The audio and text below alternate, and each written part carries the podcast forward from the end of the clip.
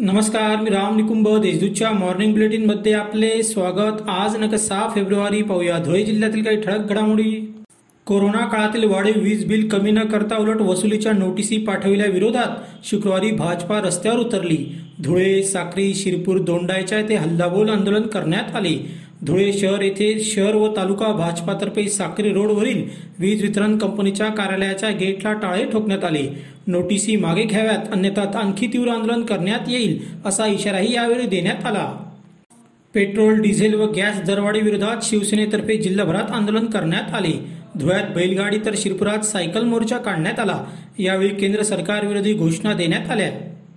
धुळे नंदुरबार गस बँकेच्या चेअरमनपदी व विद्या रामकृष्ण मोरे तर व्हाईस चेअरमनपदी संदीप मराठे यांची बिनविरोध निवड करण्यात आली.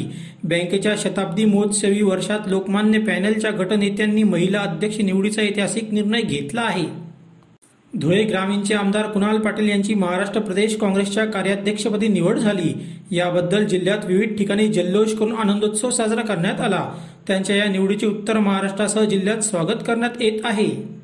धुळे शहरातील तरुणाला मर्चंट नेव्हीमध्ये नोकरी लावण्याचे आमिष दाखवून साडेचार लाखात फसवणूक करणाऱ्या एकाला आझादनगर पोलिसांनी वाराणसीतून अटक केली. त्याला न्यायालयाने चार दिवसांची पोलीस कोठडी दिली आहे. विशेष म्हणजे त्याने अशा प्रकारे अनेक तरुणांना गंडविल्याचे समोर आले आहे. आता पाहूया कोरोनाची बातमी. जिल्ह्यात शुक्रवारी दिवसभरात नवीन आठ कोरोना पॉझिटिव्ह रुग्ण आढळून आले. बाधितांची एकूण संख्या चौदा हजार आठशे पंच्याऐंशी इतकी झाली आहे. त्यापैकी तब्बल चौदा हजार तीनशे त्र्याहत्तर रुग्ण कोरोनामुक्त झाले आहेत.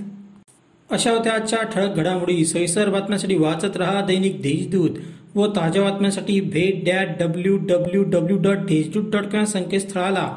धन्यवाद.